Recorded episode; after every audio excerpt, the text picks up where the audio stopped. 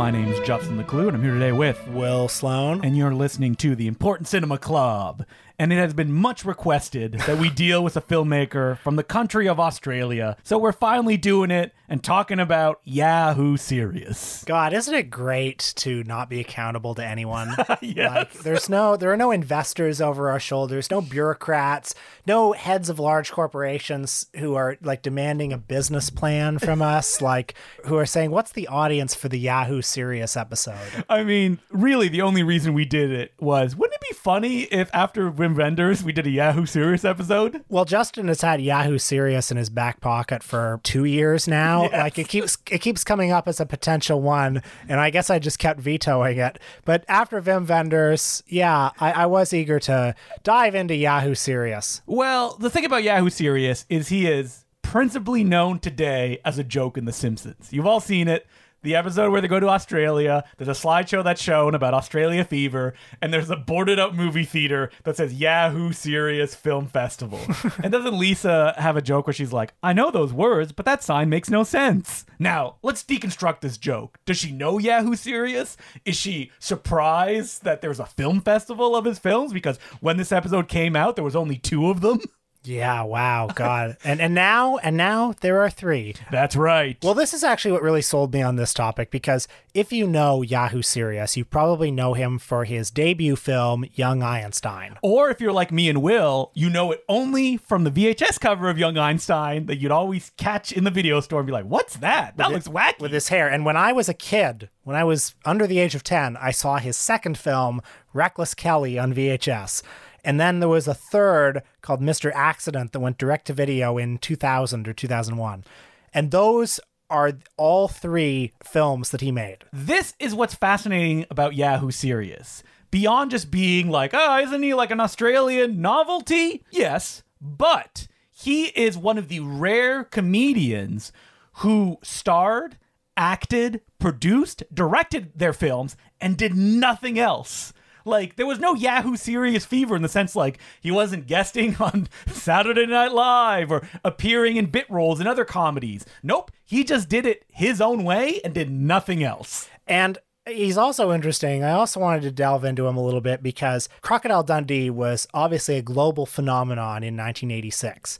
It was massive all over the world, and it created this Australia fever in the United States, which which is interesting. Now, I went back trying to figure out like what is the seed of this. Some people pointed out like The Thornbirds was really big as a novel, then it was adapted into a mm. TV miniseries, and that takes place in Australia. There was a lot of Australian bands as well, but there wasn't that one thing other than Mr. Paul Hogan himself. Well, I think Crocodile Dundee as a movie, there was something about it that really struck a chord in the United States where like so much of it was, you know, he comes from the outback, he's you know, a little bit primitive, but actually he's more real. You mm-hmm. know, he's he's real and he's not he's unaffected. and he wants to sell you some cigarettes. et Just in case you didn't know, Mr. Paul Hogan's character of the Crocodile Dundee, is that his name? well, his, his name is Mick Dundee, but That's right. But he wrestled a crocodile, you'll recall. So they call him Crocodile Dundee. Started just like Ernest, uh, shilling for things. In Right. Hogan's case, cigarettes. But in that first, cro- well, in all the Crocodile Dundee movies, it's always we're all laughing. he's always going around and it's like, oh yeah, we're we're selling frappuccinos and uh, we're all yuppies and it's the Reagan Revolution. So he was the OG Tim Allen, the manly Well, man. exactly. That's exactly what he was. And there are so many scenes where it's like he'll see a drag queen or something and be like, "Oh, that that bloke looks like a Sheila," or you know, whatever. He was kind of a reactionary character, right? He was kind of like, well, he may be primitive, but he's commonsensical and he's uh, Common Sense by Paul Hogan. yeah, yeah, basically. And I think that was probably like key to Australia fever. It was almost like, ah, can't we can't we go back to the outback? Can't we get back to some of those down home values? Now come on down at the Outback Steakhouse, a restaurant chain that was created by not Australians. it was you know australia fever was massive i guess for a, for a couple weeks you know.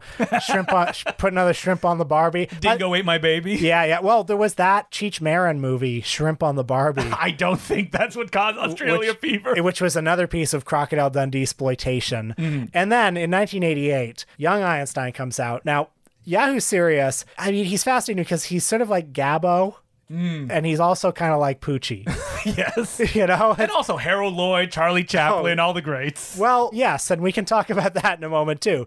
But you did a little bit more research into him than I did. Mm-hmm. I I read the Wikipedia page and I'm baffled by it because it says in his early 20s, he did some, you know, he, he, he studied filmmaking. He made a documentary about coal miners or mm-hmm. something like that, which I have seen no evidence that it exists. So this is the thing about Yahoo Serious is there is almost no information about him online. Like for someone that was popular, was popular enough in Australia that he appeared at the Australian Olympic Games. As a special guest. Yes, there is nothing on there. Basically, all the info you'll find about him and images related to him are on his own website that looks like it was created on GeoCities in the early 2000s. So in his early 20s, he, you know, made some documentary. Yeah, he did some Coal. Town. Okay, and then cut to he's 35. Mm-hmm. He's 35. He makes Young Einstein, stars in it, writes it, directs it, gets a massive global push from Warner Brothers. He's the next big thing. Now, Young Einstein took like three to five years to finish. It took a long time to get done. Okay, so how did he do it?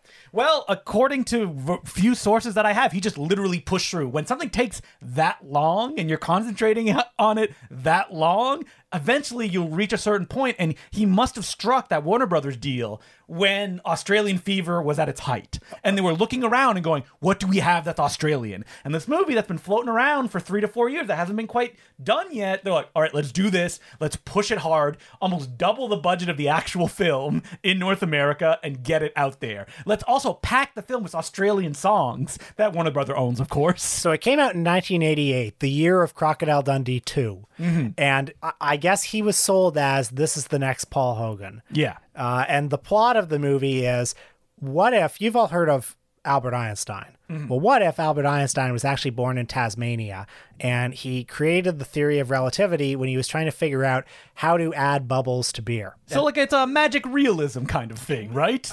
Yeah, it's like picnic at Hanging Rock. And how would you describe Yahoo Serious's uh, presence or even comedic stylings? Well, this is where the Poochie comparison comes Yes. in. Like Paul Hogan, he's kind of a lived-in kind of character. He's has a little bit. Of, recognizable. he has a leathery texture to him. He doesn't he doesn't work too hard, you know? He's kind of laid back. Mm-hmm. I would say this guy works hard. Do you think he works hard? He's got a kind of like dry, like almost non-reactive in Yahoo Serious. But he's so wacky. I he mean, looks wacky. he That's looks why wacky. he looks crazy on the poster with his hair all. He's playing the electric guitar. Also, Albert Einstein in this universe invented rock and roll. Oh, okay. That that is important. He has two big inventions. One of them is the theory of relativity.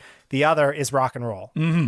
And like all of Yahoo Serious's films, which we should point out again, he wrote, directed, produced. I think he's co-editor on it. It even said like music. This is a Jerry Lewis, if there ever was one. A total filmmaker. yes, it is a very uh, laissez-faire movie. Like it's not moving at a fast clip. Oh, it's slack, is what you Yes. Yes. Yeah. Okay. Uh, I uh, said many times talking about it. It's very uh, Jacques Tati esque. I don't know, man. especially early on, the way that he frames stuff, where there's always like little gags in the corners, where there's like a kangaroo or a Tasmanian devil in one of the scenes. I had a hard time kind of getting a handle on this movie, Young Einstein, Mm-hmm. just tonally.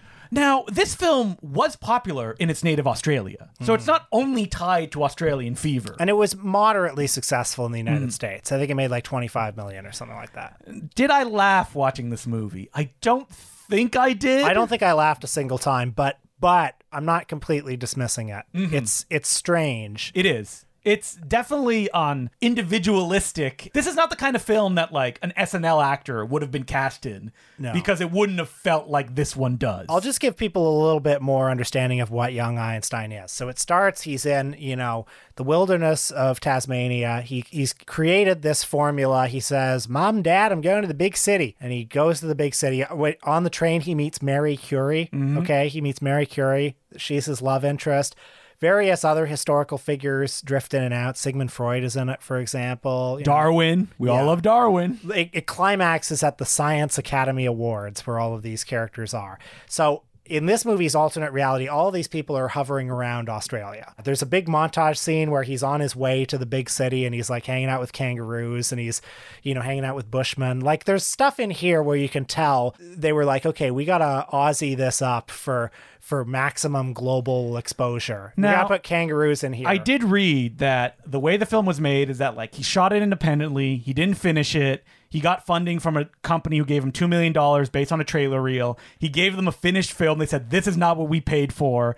And then they got more money from Warner Brothers to reshoot another hour. And that's what I feel is like kangaroos, Tasmanian devils. Give us all the stuff that's Australian. That's what we want to sell it on. So the movie is slack. It's kind of slow paced at times, but it is very wacky. The mm-hmm. gags are very Jerry Lewis Yes, they are. in that they're like jarringly cartoonish. And again, they're slow. It feels like, especially during the period that it came out, this should have a naked gun like rhythm to it. But and it, does yeah, not. Instead, a very cartoonish gag will happen, and the movie will just pause and linger on it, Mm-hmm. the way that Jerry Lewis does often. You know, and I read some people say that like it was popular in Australia because it was representative of something that they did not have at that point. And Australia had a very strong genre film industry. They made a bunch of comedies. Who could forget all those stork sex comedies that were coming out in the 70s? oh sure, the the return of Captain Invincible. yes, that's right.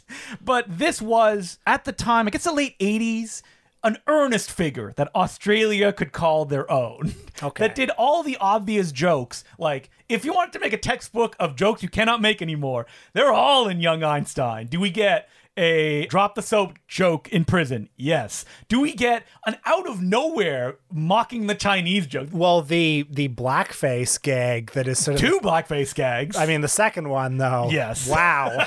oh boy and w- you'll try to talk yourself out of it when you watch it you're like oh he's just black because you know something exploded and then the next shot you're like nope he knows exactly what he's doing Yeah. So the movie's wacky, it's strange, it's not funny, Mm. but there's always there's often something very bizarre to look at, and I don't know.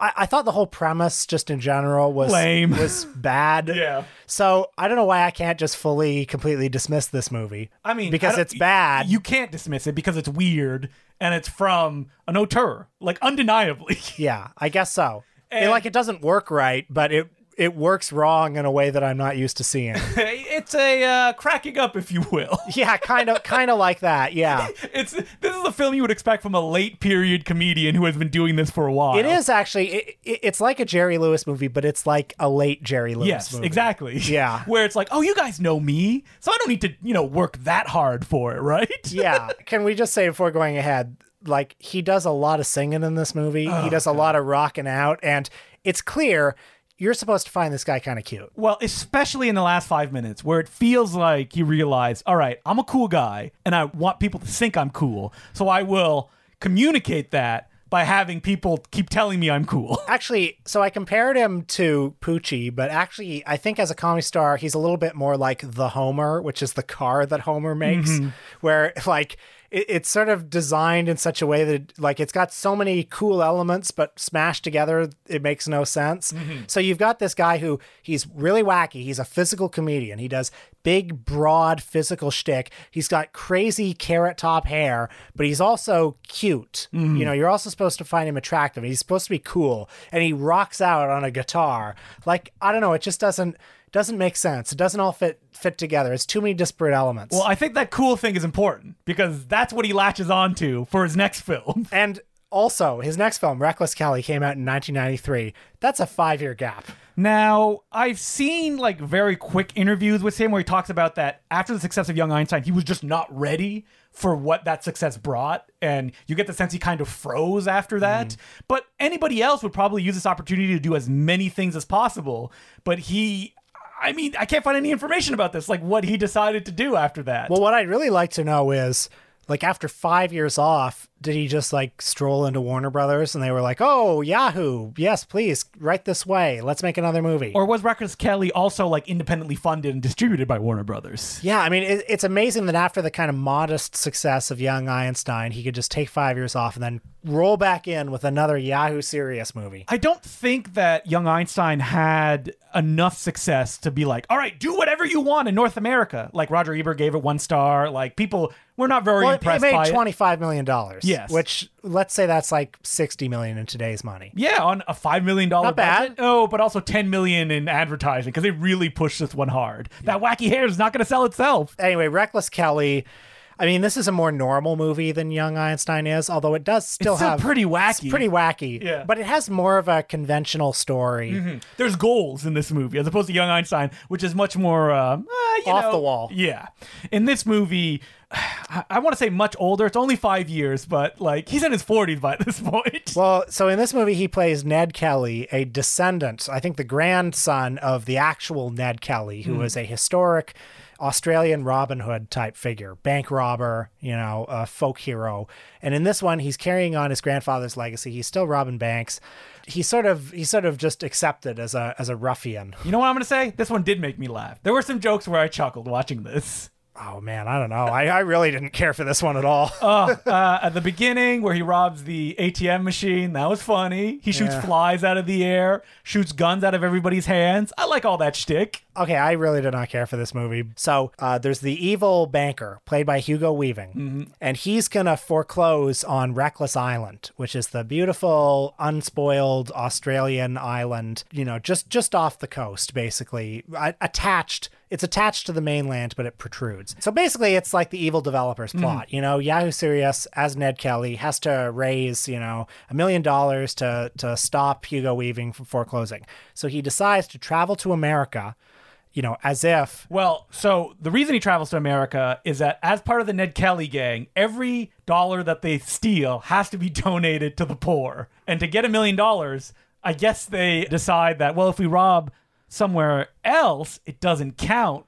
So we can then take that money for ourselves. well, what clearly happened was some executive at Warner Brothers said, "Hey, can we get you to come to America?" yes. and then he said, "Okay, that sounds good." So he gets to America. Please, I'm starving. It's been five years. he gets to America and he immediately gets a job. I mean, he's so cool. He's doing cool stuff with his gun. He Now, impresses this everyone. is, uh, you know, the mature Yahoo serious. His hair's not all up in the air. It's slick back. It's wavy. Yeah. There's st- it's as much hair as before, but just combed in a different way. Mm-hmm. And he gets hired by this B movie studio. John Pinette is in this movie playing a sort of like Roger Corman, Charles Band like B movie producer. Mm. Really a Jim Wynorski type.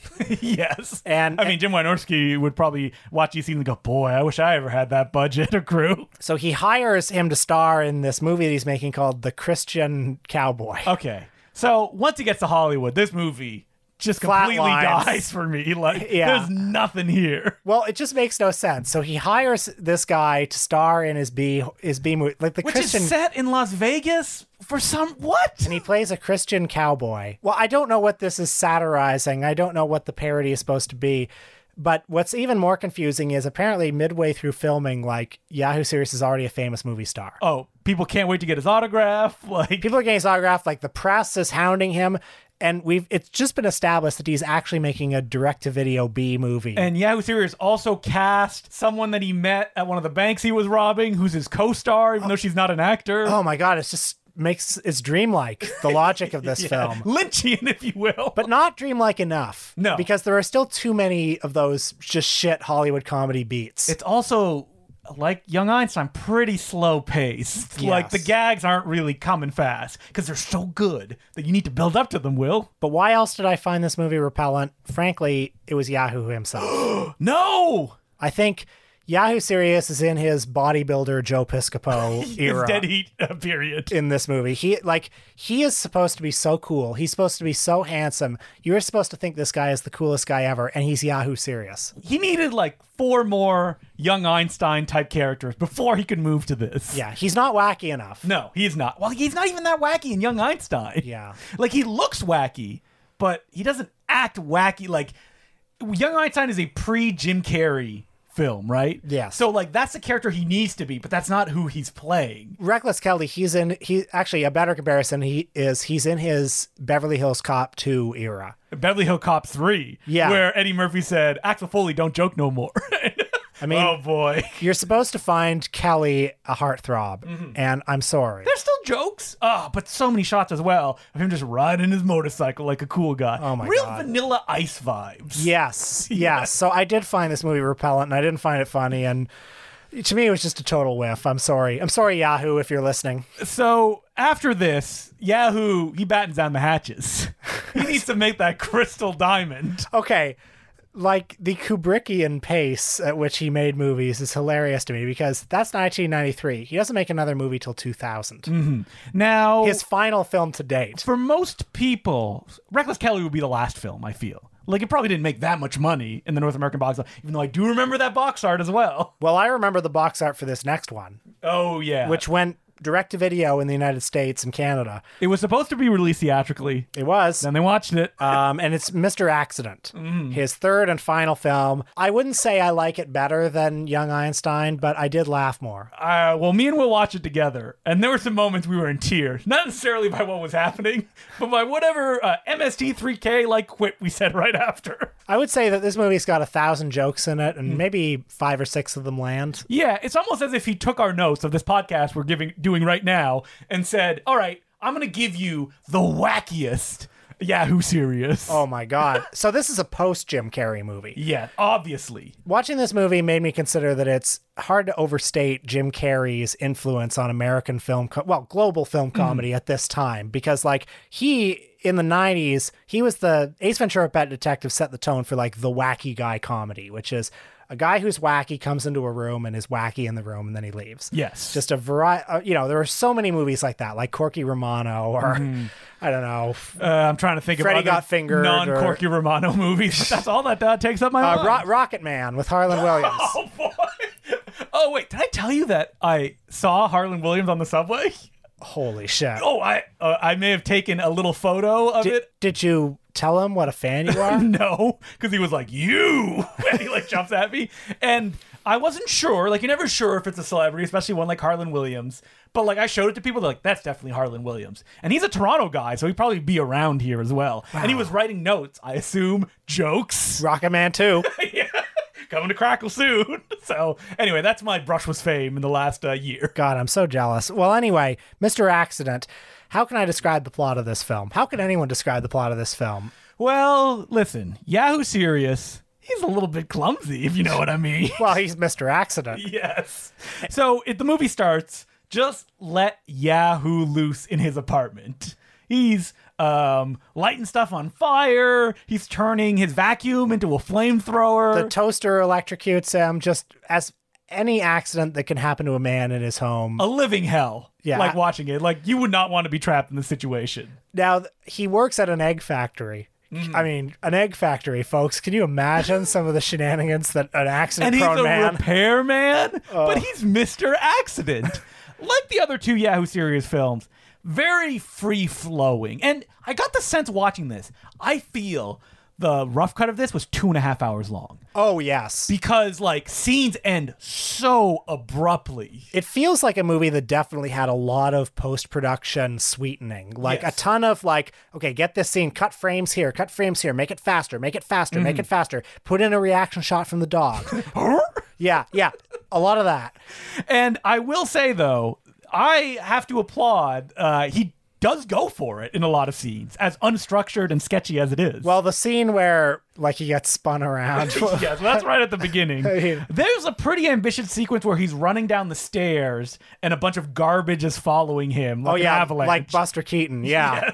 yeah. That that scene was kind of funny. Yeah, that's it was like- it was a good idea for a scene. Yeah, it's like like the timing is a little off. Maybe the performance is not there, but at least the idea is there, right? Yeah. Like there's a lot of very silly stuff in this movie beyond the other two films, like Soup. Like they're driving in a car and they're all frozen and they can't see, and then they crash the car and it lands in slow motion, but they survive. The airbags go off. Or there's a scene where his car is all wrecked and the gas is leaking, and he throws a cigarette out the window. And as he's driving along the street, like this fiery gas keeps following him and following him and following him. It's big, ambitious visual gags like that. Yeah, so when it's that and the gag can like move a little bit, I, I, I, if I did not laugh, uh, uh, uh, I appreciated it. But then you have a gag of like him on a construction site and he just gets like his head gets magnetized so it goes up in the air. That's not really a gag gag in the sense that like where's the la- where is the kind of twist in that It's to a get the laugh? Yeah. It's just a setup. but there's no punchlines. I mean, the one scene of this movie oh man. that really so that really made me laugh was the climactic scene when he's in his apartment and he's fighting with that guy with the ax Mm-hmm. and just he the, the guy falls out and he falls down like like 10 stories and just lands in a fucking pile of blood sorry i'm making no sense folks No, he doesn't land in a pile of blood. His body hits the ground and compresses like an accordion. this is nightmare fuel for children who would watch it. This is not a film for children either. Yahoo Serious, his main character point in this, or character evolution, is he gets addicted to cigarettes, so he's smoking all the time in the movie. Oh yeah, the plot involves an evil Plot. an evil man takes over the egg factory and puts nicotine in the eggs so that it becomes addictive. Yes. This does not come up into the last five minutes of the movie, so. Oh yeah, we go a long time without any plot. It's mostly just hanging out with Mr. Accident and his various. Uh, Uh, what about that great scene in the Egyptian themed restaurant where it starts on a pot that says, like, uh, you know, thousand year old vase. yes, I hope nothing happens to this vase. I'm sorry, do not let Mr. Accident in a room with a thousand year old vase. So they're sit- yeah, he, Mr. Accident and his date are sitting at a table, just spilling stuff, Yeah. just just like. Lighting on fire. I'm sorry, do not give them a Mr. gra- Accident eats a cork. Oh yeah, that's funny. And then you're thinking, okay, well, when does the vase get broken? Well, apparently the vase is just sitting there on display without any glass around it in the middle of a restaurant. Yes, And I think that's on the restaurant. yes, I agree. It's not Mr. Accident's fault at all. but let's talk about Yahoo Serious in this movie. Not funny. yeah, I. What is funny? He's a little. He's a little clumsy. No, he's a little too old for this role. yeah. Well, he's 47. Yeah, and he says stuff like, "I've never been in love before," and it's like, "You're 47 years old, man!" Like, And he looks more like Carrot Top than he ever has before. anytime he runs, he looks exactly like Carrot Top. you for can some tell reason. that like Reckless Kelly is a while ago at this point because in Reckless Kelly he's still you know the glow of young Einstein is still on him a bit. He's like, okay, I'm cool, I'm hot. And in this one, he's kind of getting back to, uh, uh I'm wa- I, I got wacky hair, I got wacky hair. not Laugh wacky enough. It's not up in the air. He can't do it anymore. Yeah, Uh, yeah, this is a movie that it, it seems to be wanting to deliver something that he never did, but like people thought that he had. Like when you see young, Stein, young Einstein as a kid, you probably loved it because you had no frame of reference for anything else. You're like, I like this just as much as I like Looney Tunes. It's on the same level. I have no critical faculties. I'm I'm concerned that one or two people will listen to this and say, oh, but I love young Einstein. I watched it when I was a kid. yeah, but you can love young Einstein. That's fine. You think we'll get as much like anger as the Mrs. Doubtfire reaction? When we when we did an episode on Robin Williams, a, a lot of people didn't like that. No, Yeah. that we said that Mrs. Doubtfire, yeah, not a very good movie. I'm, I'm lighting the fire again, Will. Sorry, folks, just watch it.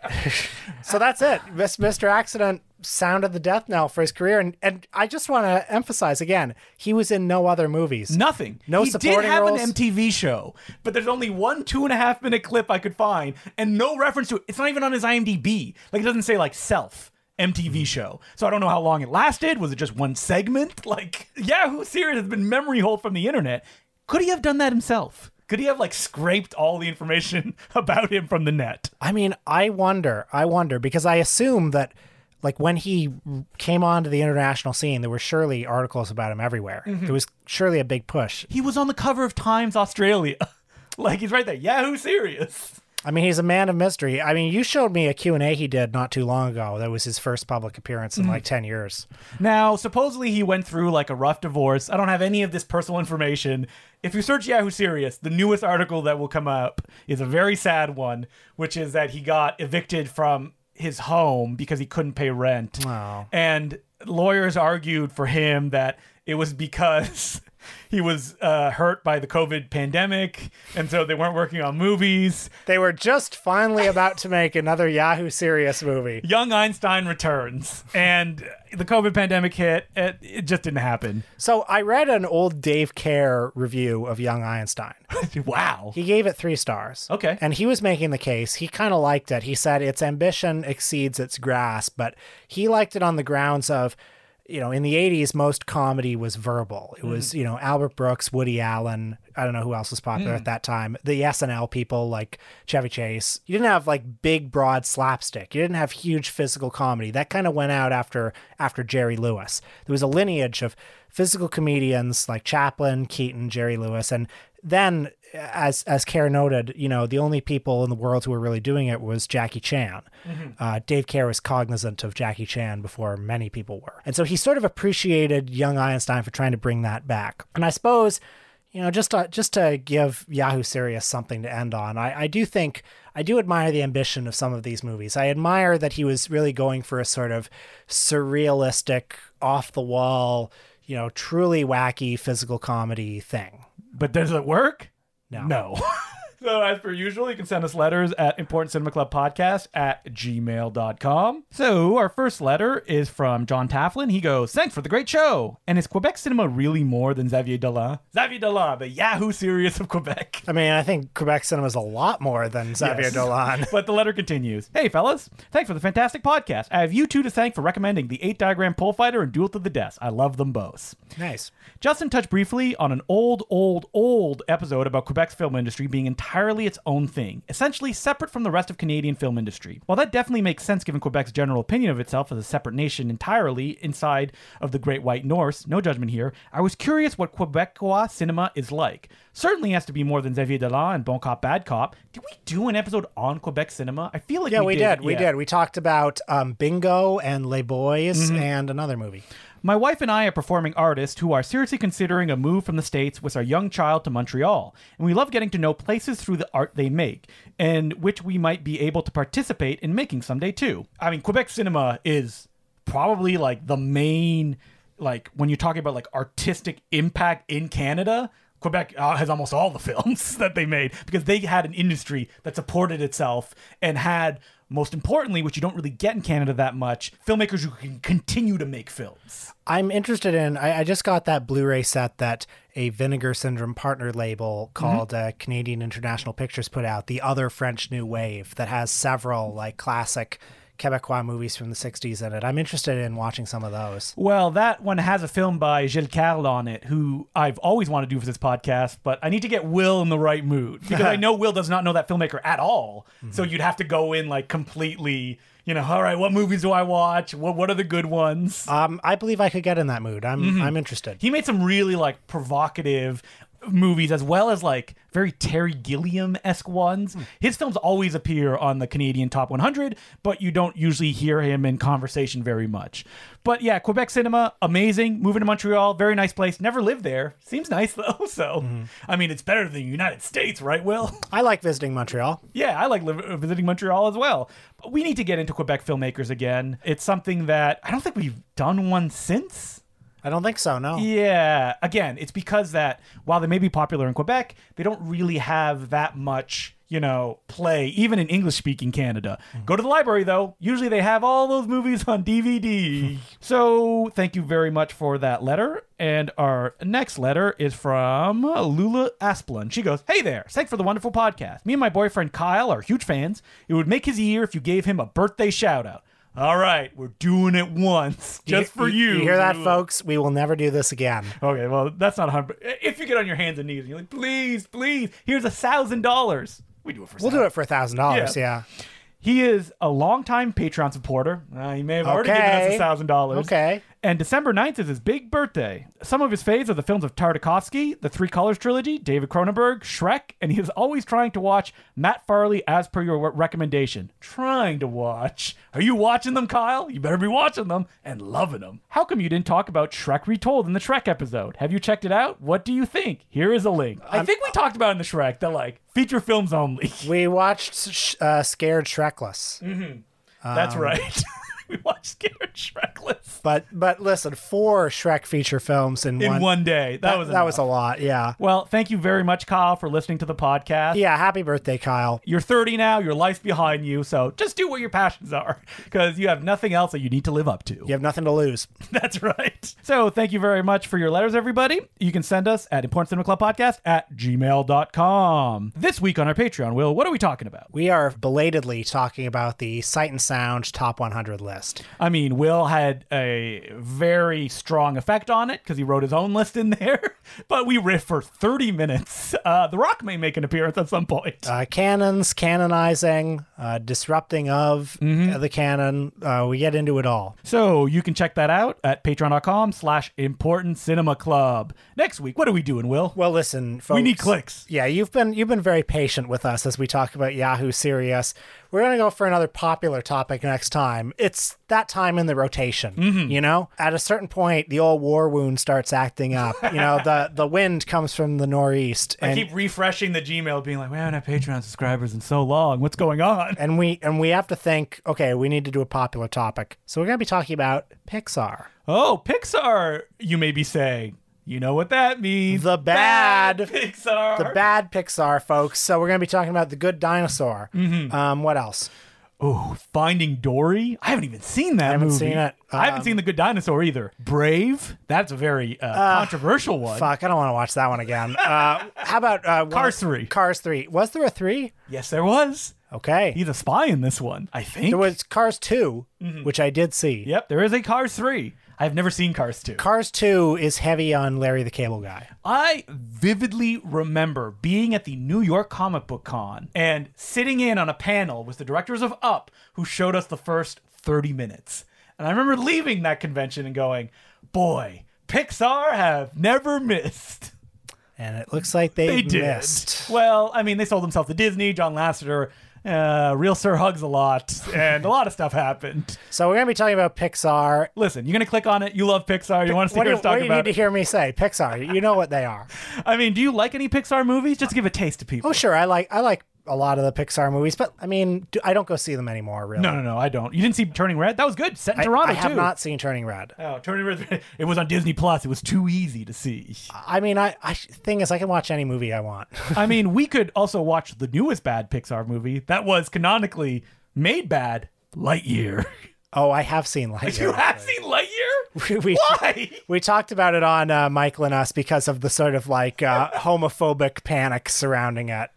Oh, Culture yeah, war right. stuff, yeah. Okay. That, that was one of those Michael and us for them episodes. Yeah, yeah. just Listen, as this. Yeah, just as this is a for them episode too. Yeah, the Yahoo Serious one. Yeah. we love that people love Yahoo Serious. Yeah. So uh, that's what we'll be doing next week. Until then, my name's Justin Decloux. I'm Will Sloan. Thanks for listening. It was recently brought to my attention that a listener to the Important Cinema Club, Felix Dembinski, just did a fan edit of a film. Are you a big fan of fan edit? Have you watched fan edits in the past? I don't know if I Hmm. have. I mean, I like the spirit of them. I'm for them. Like, there's a community online that usually what they do is they edit blockbusters, like really popular films, and like make them better to the editor's tastes. Mm-hmm. And that can mean a lot of different things. Like, it could be like Silent Hill has a fan edit where they remove all of the present day Sean Bean scenes because those were actually imposed on the director by the studio. Right. I mean, I know that there are some like I've seen. I haven't watched them, but I've seen like people have done a fan edit of like Batman Forever to make it look like more like the Tim Burton ones. Oh, really? So they like color corrected it, Color, maybe changed color the music corrected too? cut out a couple of scenes, added a couple other deleted scenes. Mm-hmm. You know, There's like a Dune fan edit as well. Like a lot of the time, fan edits are incorporating deleted scenes that can be in like a bunch of different versions. Uh, but anyway, Felix Dembinski did something even cooler than that, which is he took the incomplete version of the Andy Milligan film. House of Seven Bells. Andy Milligan, we did an episode on him. He was like a trash auteur uh, from way back when. I, I do want to explain if people don't know Okay, go who ahead. Andy Milligan was. He was a guy who lived in New York, worked in off, off, off, off, off, off Broadway theater. He was a very disgruntled and angry man, a gay man, Mm. which I point out because that heavily informs the aesthetics of his work. Did not like his mother. Really did not like his mother, and so all of his films have evil m- matriarch figures. Mm-hmm. and you know he never learned how to edit. He never learned how to block a shot. He never learned any craft of No, film. his films are very immediate, if you will. but i mean they are powerful. They're very strange. And like b- watching his movies is like being in the head of a madman. So Severin recently released a box set of all of his films, I think, except a couple. I think were- surgikill is not on there yeah, or what is it? Is it the Monst? The Weirdo? the weirdo and monstrosity were both released on blu-ray by another company Mm-hmm. garage house i think And uh, one of his films that was incomplete, House of Seven Bells, was uploaded by Nicolas Winding Refn Yes. bought the uncompleted negative and Hmm. he released it on his website basically just as a scan. Yes. And so it's uncompleted. Mo- most of it was shot, but like there's no music or anything. And I think like the uh, beginning and ends of Reel still have like a little bit of black that played. So what Felix did, and boy, what a trooper he was to do this. He did the research watching Andy Milligan's films and found all of the library music that Andy Milligan used in those films. Yeah, and the Andy Milligan movies are kind of amazing because like he would try to make movies when he was making horror movies, he would try to make movies that looked like Hammer horror films, Mm-hmm. you know, all, have all the 18th and 19th century regalia, you know, shot at castles and spooky stuff. Not actually shot at castles though, shot at like people's apartments, people's Staten Island homes, but they're supposed to look like Hammer horror movies and they're also cast with like whatever off off off Broadway weirdos and rough trade he had picked up. So, you know, they're just like bizarre and strange assemblages of people. And then the music is library music from like the 40s, you know, mm. stuff that you would hear in a Bela Lugosi movie. Yeah, he just went to whatever library there was, like, give me all your library music. All right, here we go. Let's just drop it randomly on the movie. It doesn't really matter. And so they're weird movies that feel kind of out of time, you know. They'll have a lot of these like 30s and 40s horror movie aesthetics but with like weird New York 70s people in them. So House of Seven Bells, it was tough to watch when there's no music because it's just kind of airless. And Felix just put music throughout it, like very carefully picking only Andy Milligan tracks and just putting it throughout the movie. So it feels like a finished movie, even though the ending is missing. And so now it's hard to watch, but in a, different in way. a different way. but what a heroic work to finish the movie in that way. Yeah, yeah. Shouts out to him. I mean, that's very impressive. And you can find it on YouTube as well, because that's where he put it. I mean, no let's let's put the, let's put the link. in yeah, it'll our- be below if you look in just the description. There'll be the link to check that out. and Nicolas Winding Refn. It. Please don't take it Oh, down. Uh, Would I really hope he doesn't. Come on. Let it live free. I mean, we didn't even talk about that Nicolas Winding Refn website, did we?